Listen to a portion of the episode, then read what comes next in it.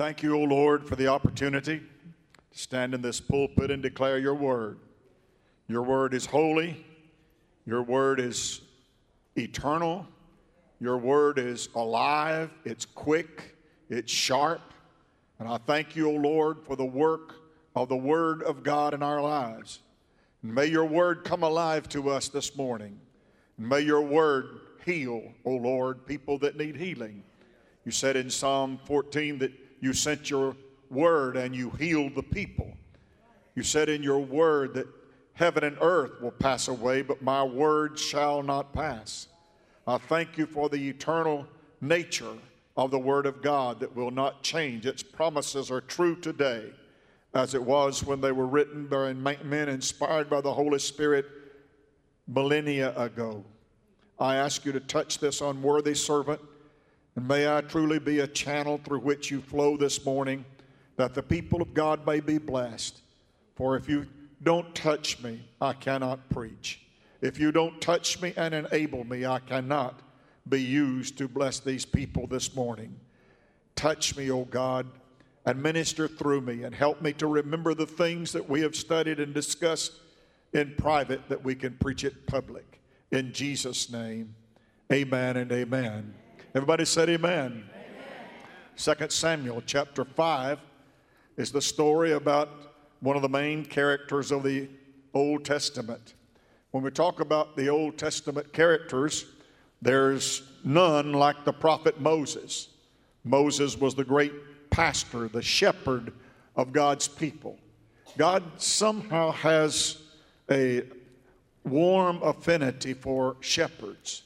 In fact, David even wrote the psalm and said, The Lord is my shepherd, I shall not want.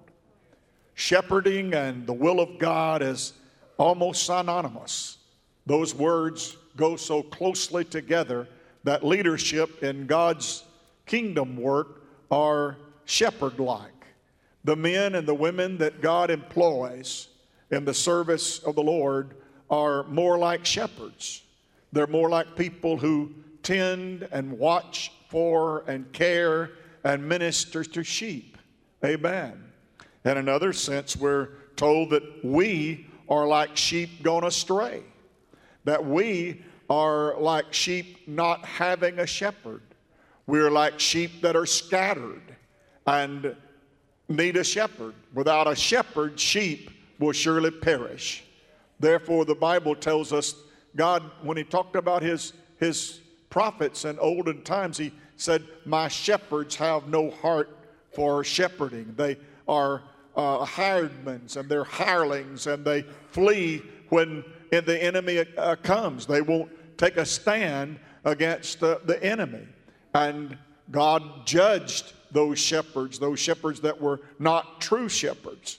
But God has given us people who are shepherds among us that, that shepherd the sheep. Amen. And we need those people. We need a, a, a pastor. Did you know the same Greek word for pastor is the Greek word for shepherd? Same word. So, what you must have in a pastor is a shepherd a shepherd that will feed you, a shepherd that will guide you, a shepherd that will uh, lead you and uh, spiritually become the figure that you need in your life to have someone to care and someone to faithfully proclaim the word of God to you. Amen. That's an important thing. You need a, a, a shepherd, pastor like Moses, a prophet like Moses. You also need a priest like Melchizedek. Amen. The Bible said that Jesus would be a prophet like Moses, he will be a priest like Melchizedek, and he will be a king like David. Like David. Well, you know, David was not the first king of Israel. So many times when we ask uh, Bible questions, we ask who is, who is the first king of Israel, and most of the time people yell out David because he probably is the favorite and most revered and most remembered, but he's not the first. The first king of Israel is Saul. And Saul was, the Bible said, a physical specimen for uh, the job. In fact, the Bible said he stood head and shoulders above any other man in Israel. Now, that's quite a designation, isn't it? Amen. To be the tallest man in the, in the country. in all of Israel, Saul was head and shoulders above every other man in Israel. And he was God's choice. And in the beginning, he started out uh, real good. And, uh, but then he digressed and he, well, he made some terrible mistakes and made some bad decisions that caused him to get into ill favor with God. And the Bible said God rejected him and God dismissed him. Now, I heard a fellow preach one time, don't let God lay you off. That's a pretty good sermon, too. Amen. Don't let God lay you off. But God rejected him.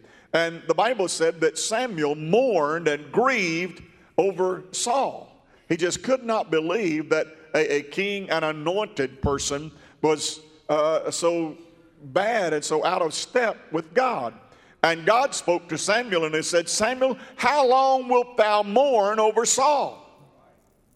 How long are you going to keep this up? How long are you going to keep on grieving? And how long are you going to keep on mourning because Saul has not done what his purpose and his destiny was? We all hurt when people don't fulfill their destiny.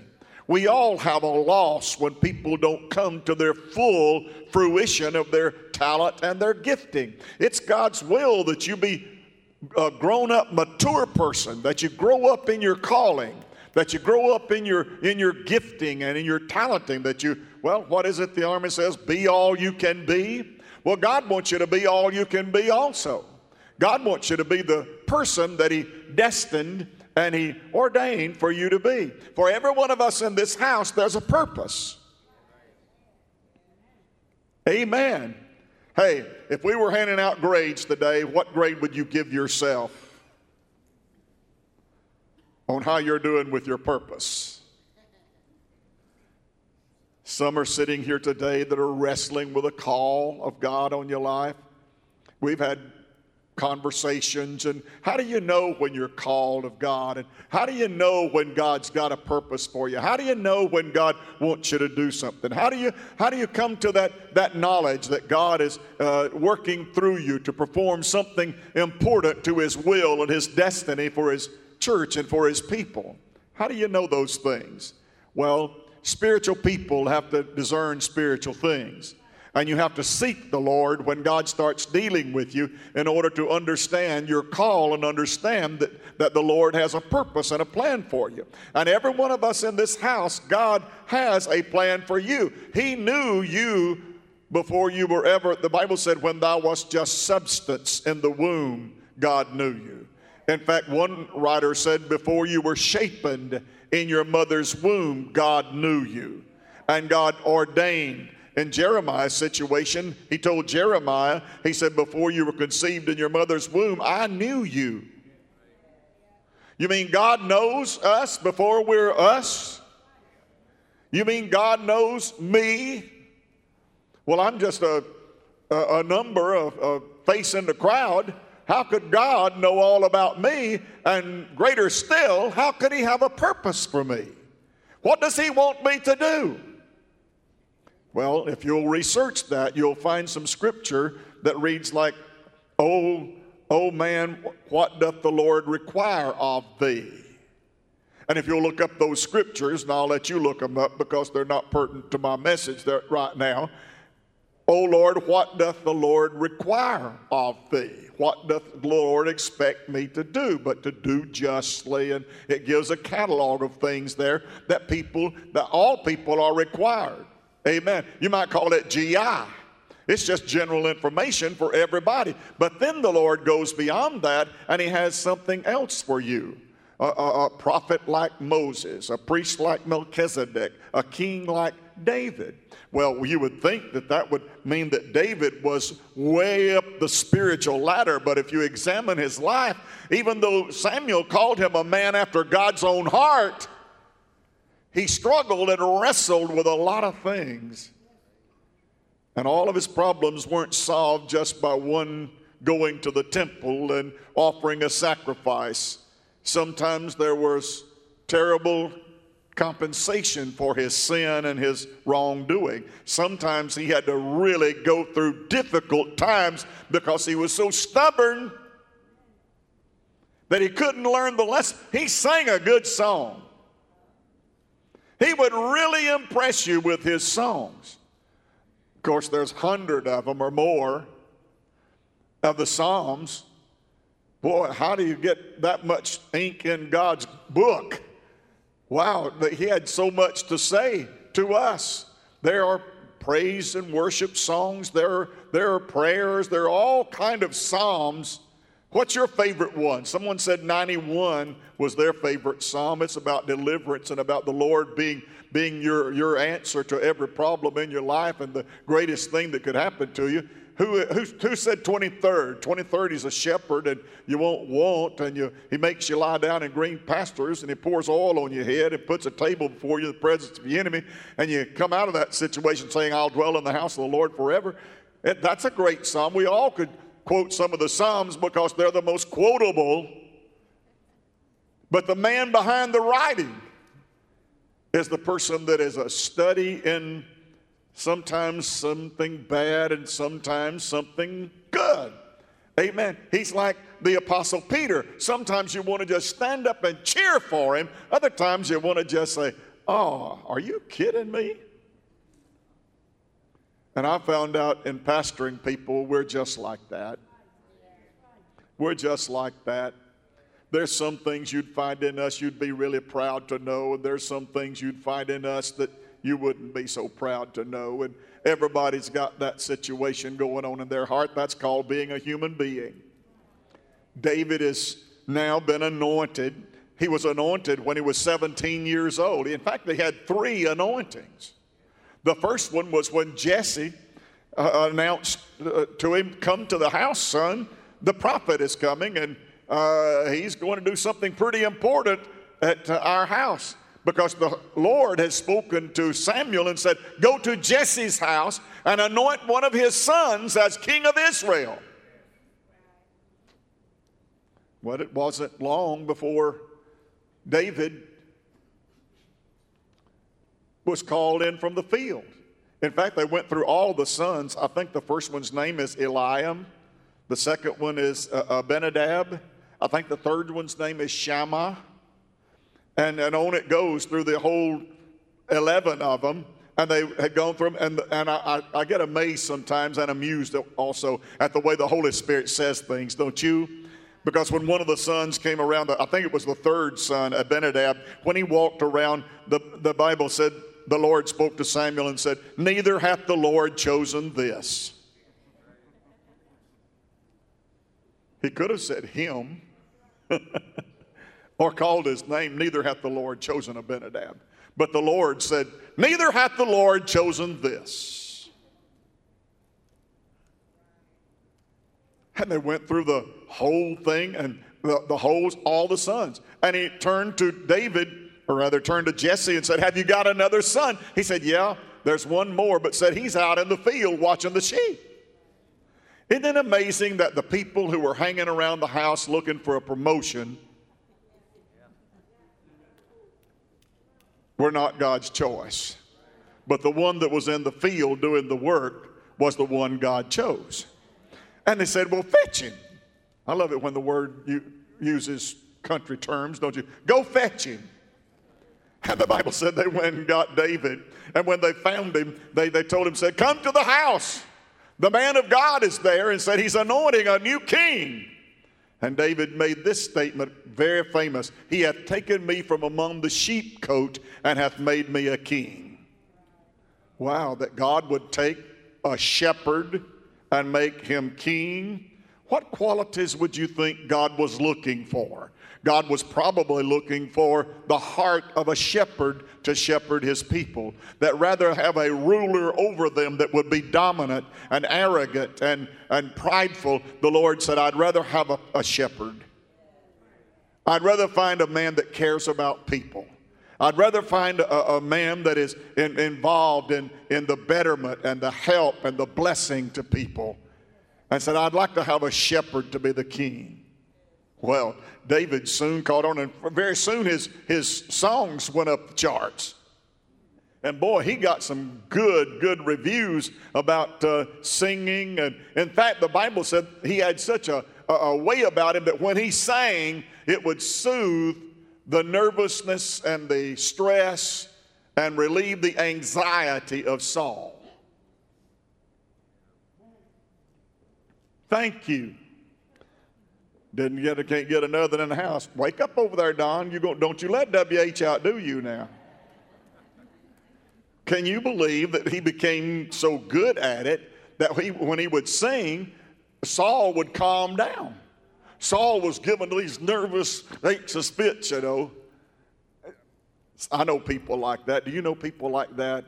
They're so so fidgety and they're so so anxious and they're they're so uh, motivated. You know, they just can't relax. Debbie says when she gets that, do you believe she has actually got a, a CD of waves rolling up on the beach? And she listens to that and she says it calms her down. I said, Well, Lord, you need to find out where there's a hurricane going on somewhere. Amen. Waves are coming in fast and big. I, w- I wish waves did that to me. I'm not a beach person. Lord, Debbie is. I can take her out there, and if I carry her chest out there with, with the drinks in it and the, with the ice, and I put up her tent, and I, I carry her uh, comforter and all that stuff to lay on the ground, and I say, Now, have you got everything you need? I think so. And I said, Well, I'll see you later. Going to go somewhere else. I'll be back about four or five o'clock. And did you know that girl will sit there and she, she'll do that all day long? Never gets tired. Brother, I hate that hot sand. I despise that stuff, trying to walk on that hot sand barefoot. I'm, that don't comfort me at all. Let me get off of that. Anyways, David singing really impressed Saul. And Saul said, Hey, come on over here to my house because I have these anxious fits all the time. And you need to be close by so you can sing and pluck on your harp and make that music, and I'll feel better. Well, that, that worked good until he observed that when the people of God went out, David led them. And when they came back in, David led them. David was leading the people, and the people were, were anxiously following after David. They loved his singing too. They loved everything about it the Psalms that he wrote, and all the, the poetry, and all of the literature, all of the things that he did. They, they loved it too. And the people were embracing David, and Saul became very angry. And jealousy is as cruel as the grave. And it wasn't long before Saul sought the life of David. And David had so much respect for the anointing. There was a time when David found a cave that Saul was in. And he went over and he took a scissors or a knife, it was, and cut a piece off of Saul's garment to prove to him, I could have killed you if I wanted to. But the Bible said he had respect for the anointing of Saul. What David realized is God will never anoint you to tear down another man who is anointed. that deserves one of these.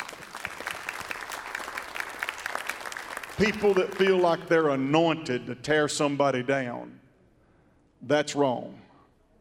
That's witchcraft. I said the Bible said that's worse than witchcraft.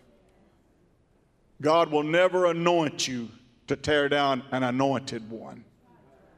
God takes care of that tearing down and putting up business. It's God that gives promotion, it's God that gives the layoff. It's God that puts people in leadership, it's God that takes them out. Are you hearing what I'm saying? He doesn't need you, He doesn't need anybody. And anyone says, I heard of a guy the other day praying that uh, he had prayed a man's wife away from him so he could have her and then he says he's anointed? No, he's not anointed. That's witchcraft. Hey, that's voodoo. As my friend would say, that's a bunch of junk. That's what that is. God doesn't anoint anybody to tear down. God doesn't anoint anybody to harm and to hurt and to ruin and that kind of thing. And so we find David here in, in Judah, and we find him holed up in Hebron. You know what Hebron is? Hebron is one of the seven cities of refuge. Can you say that? Cities of refuge. And Hebron was one of them. Now, what does a city of refuge mean? It means that as long as you are inside the gates of any city of refuge, that no violence, no crime, no nothing can be done violent or sin or evil or wicked. None of that can be done inside the gates of a city of refuge. So David is, is holed up in, in Judah, in Hebron, and the, we, we pick up the narrative here in 2 Samuel. Well, I did all that just to get to the text. How about that? 2 Samuel chapter 5, verse 1 through 10. Then came all of the tribes of Israel to David unto Hebron and spake, saying, We are thy bone and thy flesh. In other words, the battle had been fought, Saul had been killed, the terrible things had, had all gone away, and was, they were seeking for a time of peace. They were seeking for a time of, of unity. Now, Saul had uh, two sons.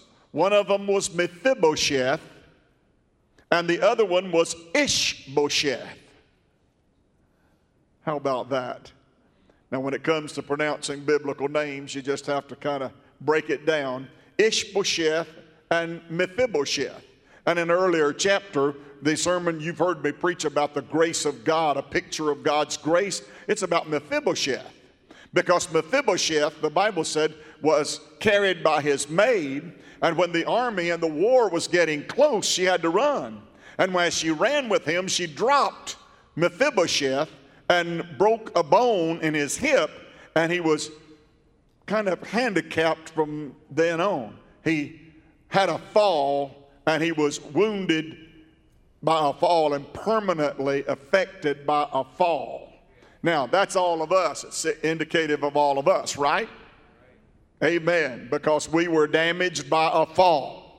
It was a garden, and we had parents that, you you get the picture. So Mephibosheth got over in a place called Lodabar.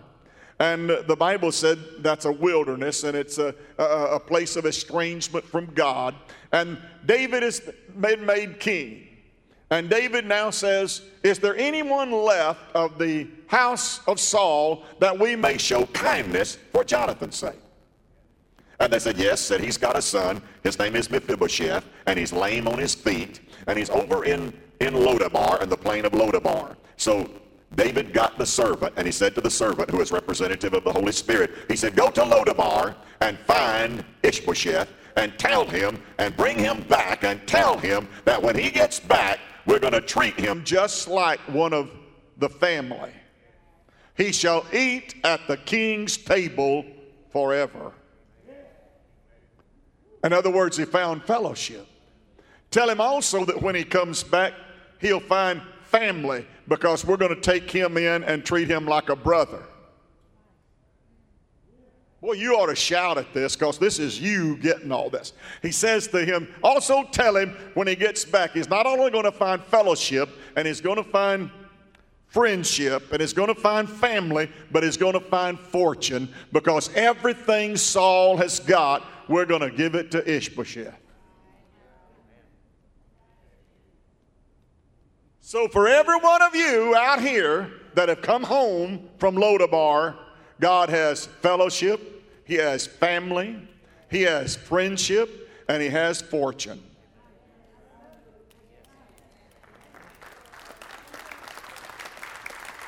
I thought they'd get it maybe in a minute. Boy, they're slow today. Too much turkey. Too much turkey.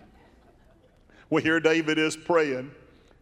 Then came all the writers. Next verse, put it up there for me. He, they, they tell him, say, You're just like us. We're all Jewish people. We all love God. Also, in time past, when Saul was king over us, thou wast he that led us in and took us out in Israel. And the Lord said to thee, Thou shalt feed my people Israel, and thou shalt be a captain over them. You're going to be a ruler over them. Next verse.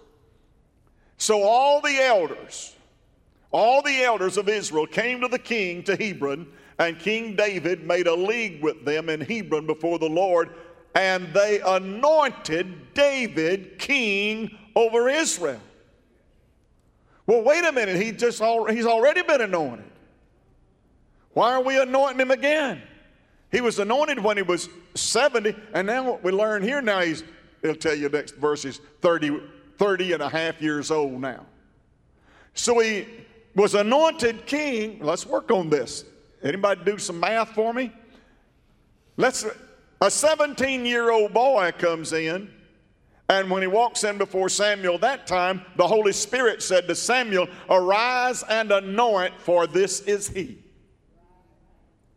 So Samuel anointed him with a hin of oil, a H I N. A hin is a container, it holds a gallon and a half. In that anointing oil, there is calamus, cinnamon, cassia, and myrrh. So you can smell it from a long way off. When somebody got anointed, all you had to do is sniff a little bit and you knew something's happened in God's house because somebody just got anointed. That calamus will smell the place up cinnamon and myrrh and cassia, all are fragrances that just fill the whole house. Can you imagine walking in here one day and you, but wow, boy, the anointing of God is in this place. Boy, don't you feel the anointing of God in this house? One time the Bible said when they got to the house of God, and they assembled there. They were all standing outside and couldn't go in. The Bible said the anointing was so powerful in the building that they couldn't get in. I wish to God I'd pull up here on these grounds some Sunday and find y'all all standing out in the parking lot. Jack, Jerry, why aren't you in your place? Can't get in the building, Pastor. Joel, Sheriff, why aren't you in, in, in, in church? Can't get in the door. Come on, somebody. Tina, why ain't you up there in your seat? I can't get in the house. Well, what's the matter? I don't see any bars up there. What's keeping you out? Oh, there's a presence in there. There, there. There's a power in there. There's an anointing in there. There's something going on in that house in there. Glory to God. I wouldn't, would to God you'd do that again, God. I would to God you would do that again. I would to God you'd drop balls of fire down in this building right here, right over our heads, and explode balls of fire and let us know the power of God that our weapons are not carnal, our weapons are not mediocre, and they're not anemic, but the weapons we have are mighty and they'll tear down strongholds. Praise God. David had been anointed when he was 17. He's now almost 31, and he finally gets anointed. Finally, the people accept him. Up until now, he's just been living on a promise.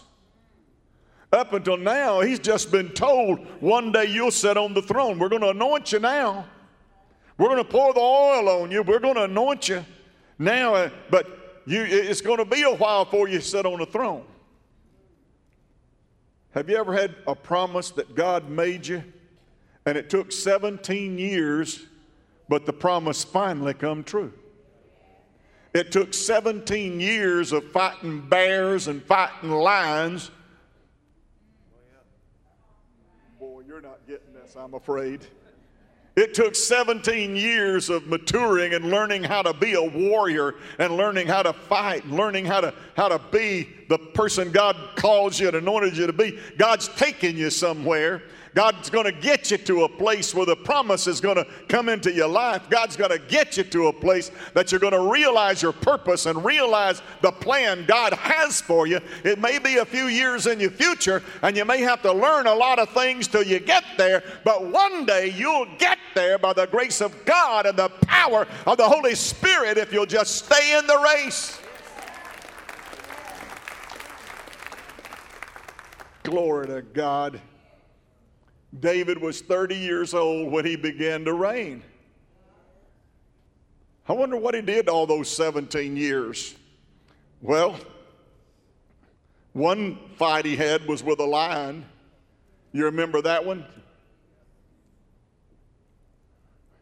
And the Bible said that David slew that lion. When that lion came and br- broke into his stronghold and stole one of his lambs, and the Bible said that he chased that lion down, ran after him, and chased him down, took him by his beard and shook him until the lion turned the lamb loose. You mean it didn't hurt the, la- the lamb? No. To be a ruler and to be a king that is also a shepherd, you learn how to fight the battle without damaging the lamb.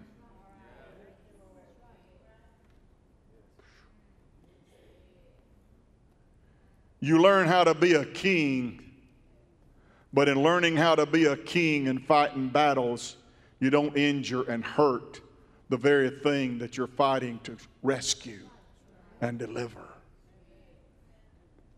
And then the Bible said there's a trophy for, fighting lions. That trophy is you get to fight bears. He said, I remember the time when a lion came and I, I shook him. I ran after him and shook him until he turned my lamb loose and I got my lamb and took my lamb back. And there was another time when there was a bear. And a bear came and stole one of my cubs and I slew that bear with my own hands. I slew that bear. So the trophy for killing a lion is a bear, and the trophy for killing a bear is a giant named Goliath. I wonder why it took 17 years for him to learn how to kill giants. I mean, he's 17, 31, 14 years. Wow. To learn how to kill. I guess his aim was bad with the rock.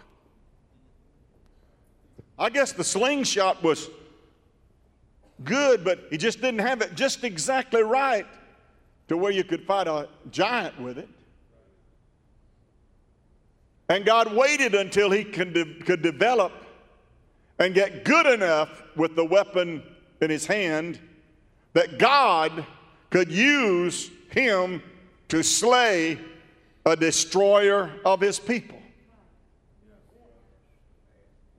And as David looked out there and saw the giant, the giant said, I'm insulted that you would send a runt like this out here to fight a man of war like me. See, sometimes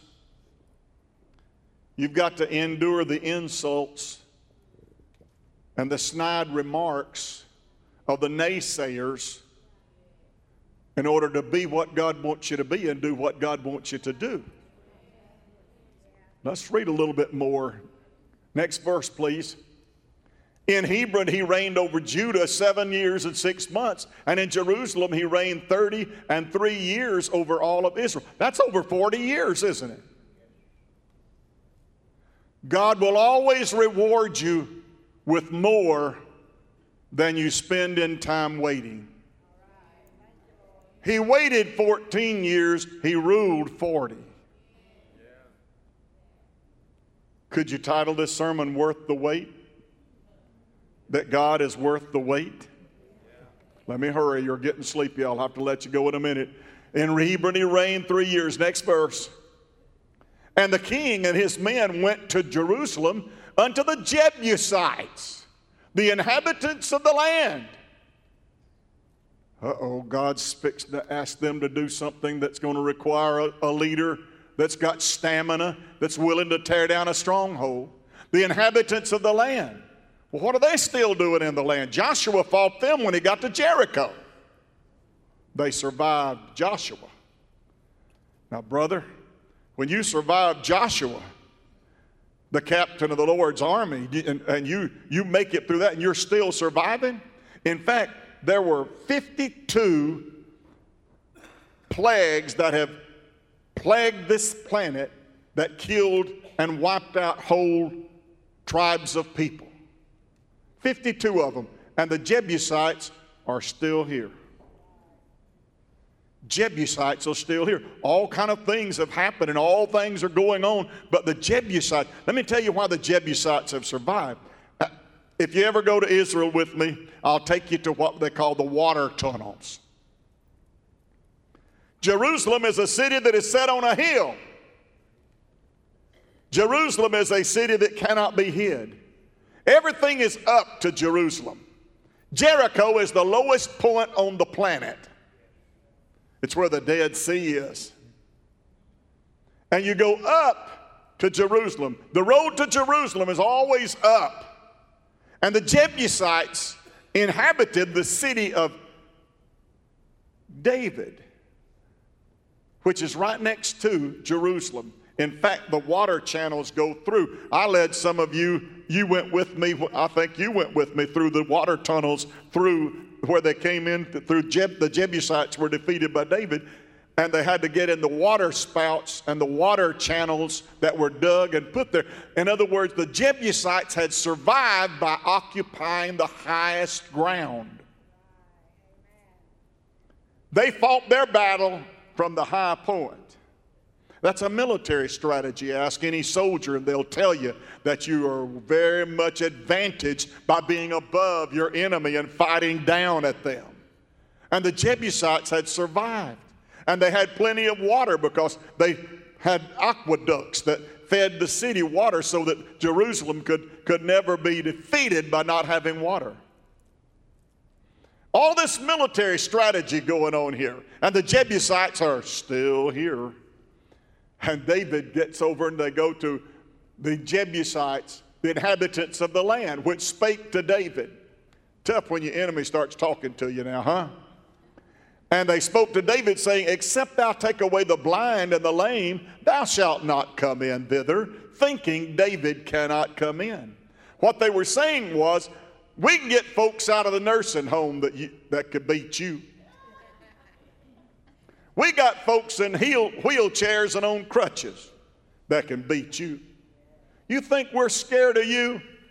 We can go down and get the people out of the nursing home and they can whip you. Don't you love sarcasm? Don't you love it when the devil sits off in the corner and sniggers and spreads his rumors, tells his lies? We don't even have to fight. We can get the nursing home folks to come down here and beat you. Except thou take away the blind and the lame, thou shalt not come in, thinking, thinking that David cannot come in. Next verse. You ready to shout? Nevertheless, have you got a nevertheless in your transmission? I said, Have you got a nevertheless in your transmission? Nevertheless, David took the stronghold. They made fun of him, they laughed at him. They said, Our folks on wheelchairs and canes can whip your army. Made all kind of fun, did all kind of sarcasm, but the bottom line, nevertheless, David took the stronghold. Hallelujah! Hey, folks may laugh at you and mock you. Say, do you still believe the promise of God? Do you still hold your integrity with God? Do you still believe God's got a purpose and a plan for you? Do you still hold on to that stuff? Nevertheless, David took the stronghold. The same as the city of David. Next verse. And David said on that day, Whosoever getteth up to the gutter smiteth the Jebusites, and the lame and the blind and the, and the hated of David's soul, he shall be chief and captain Wherefore they said, The blind and the lame shall not come into the house. We don't need them to help fight our battles for us. So David dwelt in the fort and called it the city of David, and David built round about from Millo and inward. You see, when David defeated Goliath, Saul made him a promise. Come on, Olivia, wherever you are. And he told David, he said, if you fight this giant, and if you defeat this giant, if it is probably not going to happen, but if it, it was to happen, I want to tell you, I'll give you my daughter, Michal, to be your wife. Now we know who Michael is, and we know David loved her. And he was promised a promise by Saul that if he defeated Goliath, that he would be given Michael for his wife. What was the outcome of the Goliath situation?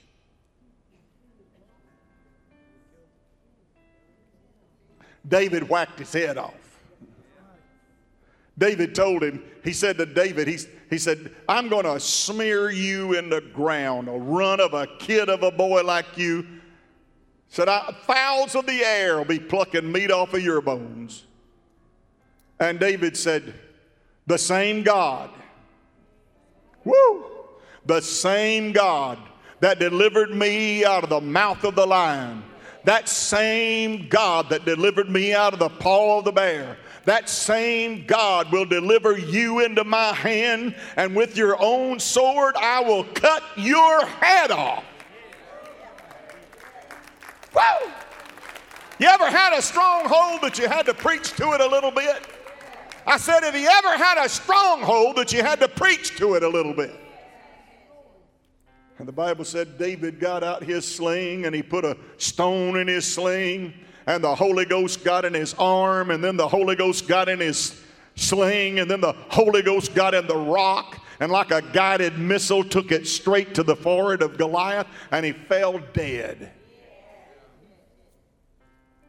You know what a lot of people say can't be done? God specializes in things thought impossible. God does impossible things. God does miraculous things. And the giant was slain, but Saul never kept his promise.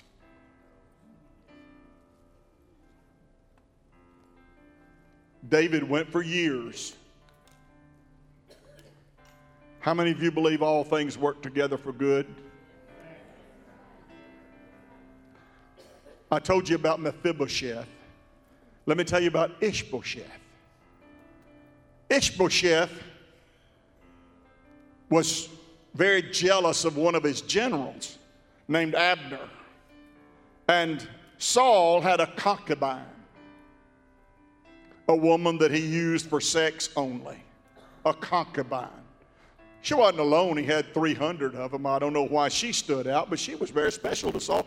And the Bible said that Ishbosheth took his father's concubine, Rizpah.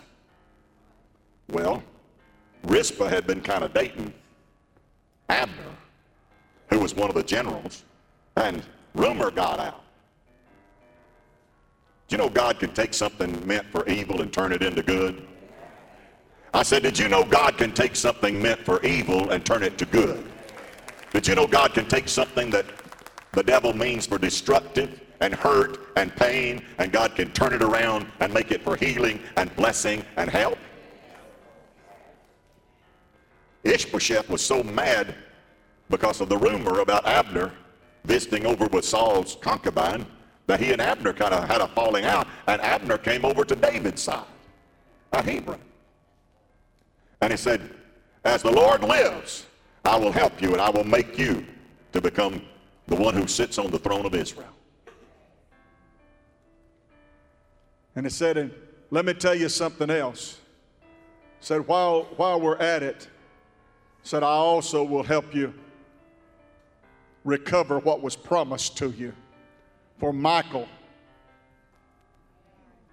Michael, that was promised to you, will be given to you. Can you believe that? That after all of those years, after fighting the battle, waiting for the promise to be fulfilled, and all the circumstances of Rizpah and Ishbosheth and Abner, God brings all of that meandering around to bring the one he loves home to him, and he received his promise. So, I guess what I'd say to you this morning in closing is don't give up on your promise. Don't give up on your destiny. Don't give up on your purpose and don't give up on the plan of God for your life. Hmm. Stand with me, please.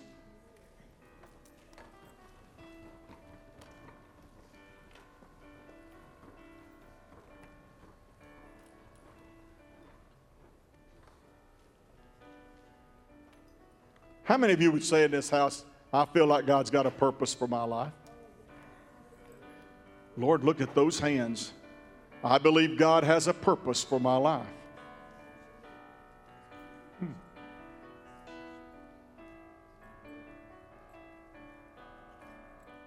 Eye hath not seen, ear hath not heard what God has in store for them that love Him.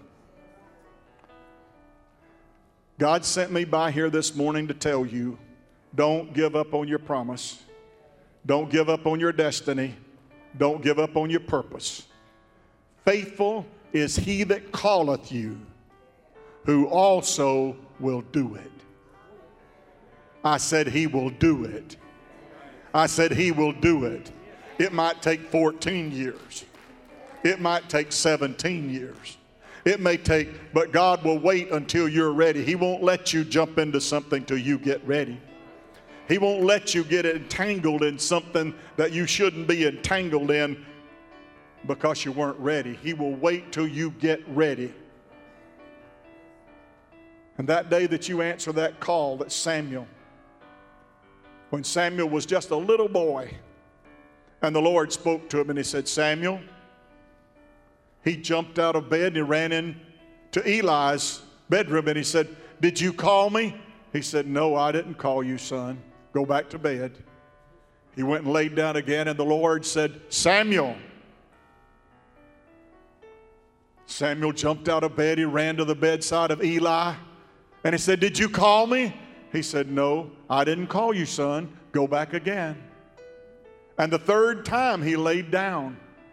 And the Lord said, Samuel. And he ran to Eli and he said, Eli, Eli, did you call me? I'm sure I heard you call me. He said, No, it wasn't me that called you, son, but the next time you hear that voice, say, Say on, Lord, I am here. I am here. Are you willing to say that to God this morning? Say on, Lord. I'm listening. Say on, Lord, I'm right here. Say on, Lord, thy servant is listening. I'll go where you want me to go, dear Lord. I'll go where, where you want me to go. I'll be what you want me to be, dear Lord. I'll say what you want me to say. Are you willing to say that to God this morning? Lord, I'll be what you want me to be. I'll go where you want me to go. I'll say what you want me to say. I'll be what you want me to be. Lord, I pray for everyone in this audience this morning. And oh Lord, there's been a, a, listening to the Word of God this morning. We've heard your Word. Your Word tells us that there is a purpose and a plan for all of our lives. And God, I just ask you to help every person in this house this morning to realize their full potential in their relationship with you, that they will truly be all that they can be for God. You've laid it upon hearts this morning, things that you want these people to do. This church can't operate without people. God, there are things that need to be done in this church that requires your call upon people's life. And I, I've prayed about this service and I've asked you, God, to stir within the heart of people their role in the kingdom of God, what they can do. They may not figure it to be very much, Lord, but I pray that they will understand that God needs them in the fight and God needs them in the army and God needs them in the battle. Oh Lord, enlist people this morning and may we leave this altar and leave this house of worship challenged to be what God wants us to be. Move upon us by your Holy Spirit and empower us by your power and help us to walk in a way that would please you. And touch us, Lord, as we go out these doors to be light and salt in the earth. That's our prayer in Jesus' name. Amen and amen.